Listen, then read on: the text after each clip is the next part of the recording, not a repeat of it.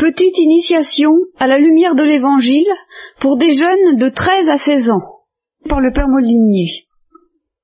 32e séance. Certains m'ont dit que j'avais piétiné, d'autres m'ont dit que non.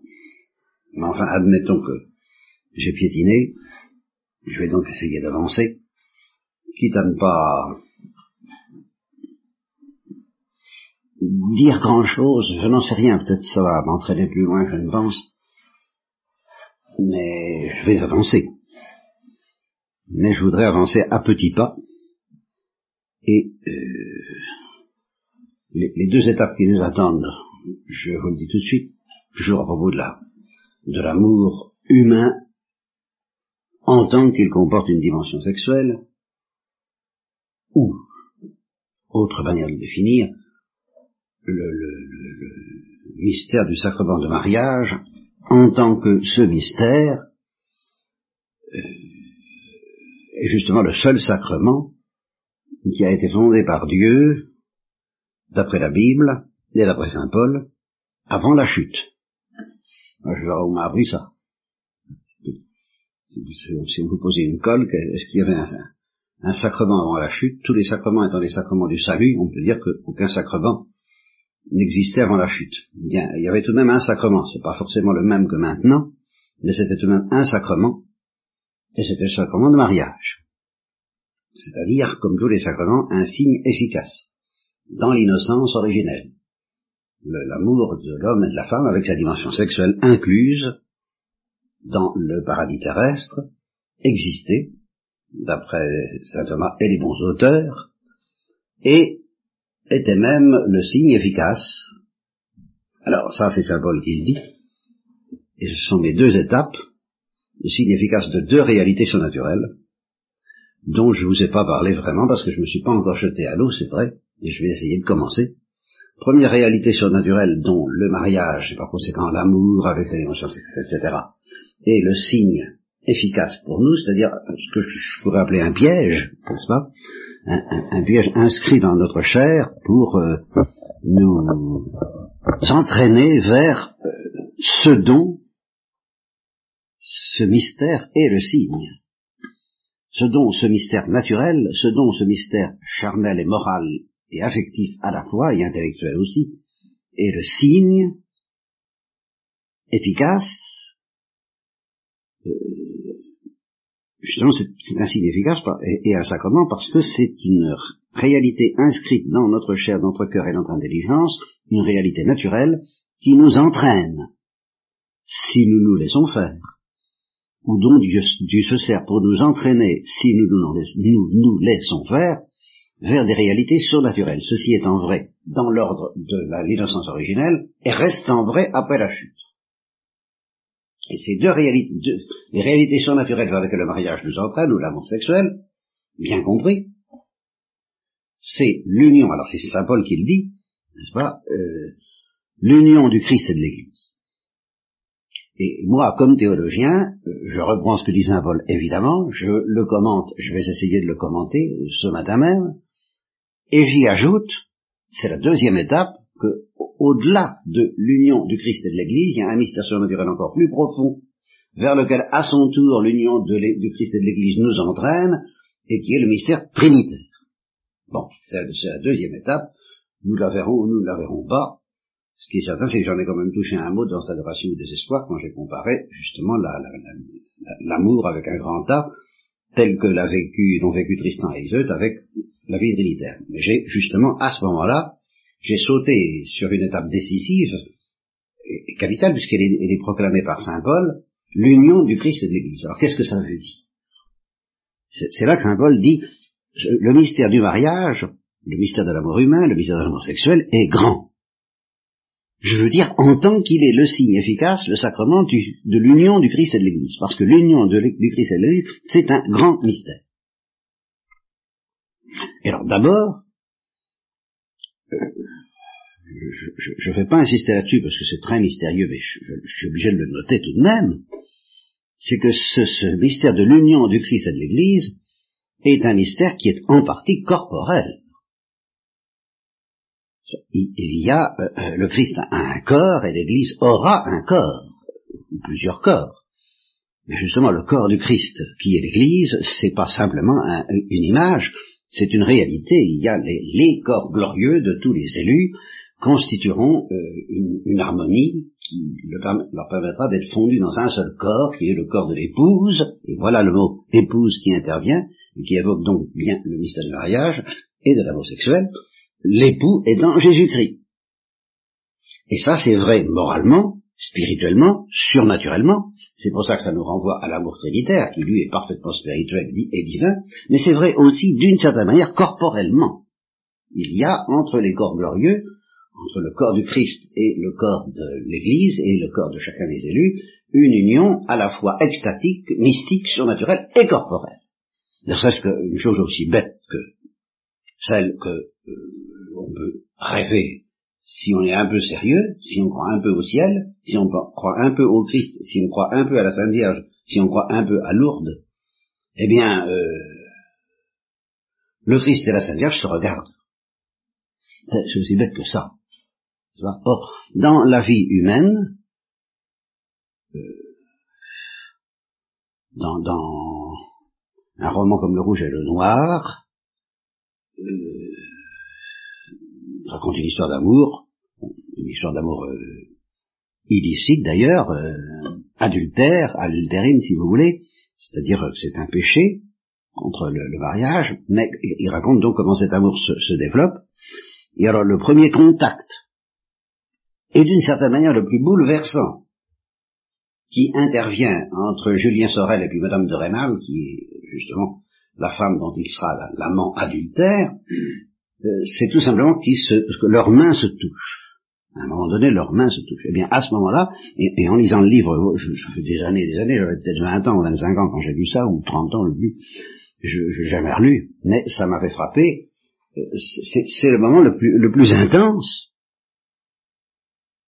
dans, dans, le livre du moins, et quelquefois c'est vrai dans la vie, de la rencontre entre cet homme et cette femme leurs mains se touchent à ce moment-là, ils sont bouleversés au plus profond, au, sommet de leur bouleversement, et après, dans tout ce qu'ils pourront vivre, y compris de sexuel et de fécamineux, ils n'atteindront plus cette espèce d'extase qu'ils ont eue euh, simplement parce que leurs mains se sont touchées. Eh bien, euh, leurs mains se sont touchées, c'est l'équivalent au plan du sens du toucher des regards qui se croisent. Et alors ça, euh, c'est évidemment ce qu'il y a de plus hautement délectable dans l'amitié et dans l'amour. Et si euh, la vie sexuelle proprement dite donne des satisfactions corporelles plus grandes, plus intenses et plus dangereuses, elle n'en donne pas de plus hautes. Et on le sait très bien. Et ça évoque encore autre chose que je vais vous dire en passant, que j'ai vu dans un film alors tout récent, celui-là, que je ne vous recommande pas du tout, je ne pense pas qu'il soit recommandé, ni recommandable, il n'est pas si mauvais que ça, mais enfin, peut-être pas pour vos jeunesses. Donc, où il est question d'une prostituée, de luxe, qui a affaire à un homme d'affaires américain, et elle lui dit, euh, qu'est-ce que tu veux que je te fasse? Et alors, euh, ben, il répond, qu'est-ce que tu peux faire? Il, il négocie leur affaire entre sordide, hein, on, fera la, censure s'il le faut à propos de ce passage, qui pourtant n'a rien d'extraordinaire, comme vous allez voir. Et alors elle lui répond, je te ferai, je, peux faire n'importe quoi, tout ce qu'on veut, sauf s'embrasser sur la bouche. Pourquoi? Eh bien, Justement parce que c'est plus bon que tout le reste. Et que cette beauté le, baiser sur la bouche qui est déjà un péché mortel quand il est accompli en dehors du mariage, je vous le dis en passant, s'il est trop profond et trop durable, n'empêche que dans les activités sexuelles, c'est la plus haute, c'est la plus belle, c'est la plus métaphysique. Et cette prostituée le sentait bien, qui justement accepte de donner, de donner à son client tout ce qu'il voudra, sauf ça parce que ce serait une preuve d'amour. Parce que c'est un signe d'amour. Elle lui donnera tout ce qu'il veut pour de l'argent, mais pas de l'amour ni des signes d'amour. Eh bien, le, contact de deux mains, le contact de deux regards et le contact de deux lèvres qui s'embrassent, tout bêtement d'ailleurs, à la russe, si vous voulez, mais avec toute l'intensité qu'on peut y mettre dans l'extase du ciel, est-ce que vous allez refuser ça au Christ et à la Sainte Vierge? Actuellement, dans la vie éternelle. Est-ce qu'ils peuvent pas s'embrasser comme on s'embrasse tous les matins? Enfin, quand même. Et il est évident que dans la gloire, leur baiser a une profondeur, une intensité d'extase, de valeur extatique bien plus grande que tout ce qu'on peut connaître sur la terre. C'est des choses qui vont de soi. Eh bien, ça, c'est ça l'union du Christ et de l'Église, corporellement définie. Et alors quand Saint Paul dit, ben évidemment, euh, la vie sexuelle sur la terre euh, et l'amour humain euh, des poètes, et qui peut si facilement dévier dans le, besoin charnel le plus sordide et le plus dangereux, les perversions, tout ça très bien, d'accord, mais ce que initialement c'est fait pour dire, ben, c'est fait pour dire quelque chose qui existe, et qui, tout en étant bien plus spirituel que tout ce qu'on peut rêver sur la terre, et reste corporel, l'union du Christ et de l'Église, qui est au moins l'union du Christ et de Marie. Marie qui, en ce moment, représente l'Église, elle est la seule à représenter le corps de l'Église, parce qu'elle est la seule des élus à avoir un corps. Mais dans l'éternité, après l'avoir aussi, tout le monde aura un corps, et cette union sera vécue par nous tous, si nous sommes fidèles, et nous devons l'espérer. C'est l'objet de notre espérance, éternellement. Alors c'est quand même une grande chose. Alors qu'est-ce que ça veut dire dans la pratique quotidienne aujourd'hui? Qu'est-ce que ça veut dire? Ben, Ça veut dire que, mis à part justement le catalogue des choses qui sont interdites et le catalogue des choses qui sont permises, vous me de vous, sur lesquels vous me dispenserez de vous donner des renseignements que vous pourrez trouver partout si vous êtes honnête, ne serait-ce d'abord que des encycliques du pape. Moi, je vous dirais qu'il y a un usage euh, de la vie sexuelle dans le mariage et un usage de la vie sexuelle, je vais dire hors du mariage, oui, et, qui, est paradoxal, celui-là. Parce que c'est un usage euh, qui n'est pas pécamileux du tout, mais c'est tout de même un usage de la vie sexuelle, et hors du mariage, puisque ça consiste à y renoncer et que dans la perspective que je vais vous montrer, euh, il n'y a pas une telle différence entre user du mariage et de l'amour humain de la façon que je vais vous dire, c'est-à-dire comme signe efficace de l'union du Christ et de l'Église, ou bien renoncer à en user sur la terre pour mieux le connaître au ciel, il n'y a pas une telle différence. Il y a une énorme différence entre l'usage saint, l'usage sacré qu'on peut faire de la vie sexuelle dans le mariage, et puis la débauche, ou même le confort, ou même toute manière d'utiliser ce sacrement mystérieux euh, sans se laisser emporter par lui vers les profondeurs de Dieu. Voilà, les profondeurs, de, euh, les profondeurs, vers les profondeurs du cœur du Christ. Alors ça, c'est un péché qui n'est peut-être pas dans le catalogue des péchés, mais c'est celui que moi je dénonce et qui est à la source de tous les autres. par conséquent, le bon usage de l'amour humain, ça consiste en quoi? Et nous verrons comment, euh, justement, ce, bon usage est encore mieux, mieux accompli quand on y annonce. Mais c'est le même. C'est le même. Ça consiste à ce que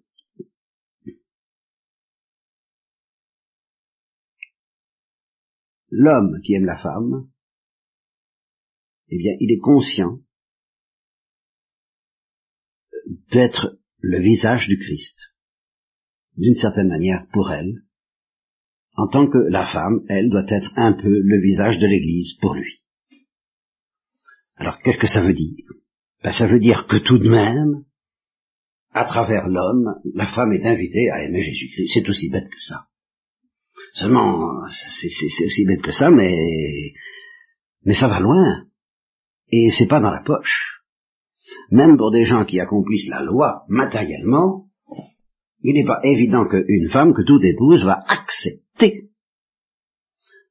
par l'amour qu'elle porte à son mari, de se laisser entraîner vers un autre homme, qui lui est bien plus mystérieux, bien plus gratifiant, bien plus béatifiant, bien plus aimant, bien plus brûlant, mais aussi bien plus euh, bien plus exigeant et bien plus redoutable. C'est une aventure, c'est une aventure que beaucoup de femmes refusent. Elles préfèrent se cantonner dans la nichée et puis et puis si j'ose dire secrètement, c'est dit ou c'est pas dit, mais pas d'histoire, pas d'histoire, ça veut dire pas d'infini. L'infini serait bien cinq minutes, au moment où les deux mains se touchent pour la première fois, les regards se croisent, on se déclare son amour, un petit moment d'émotion, hein, bon, d'accord.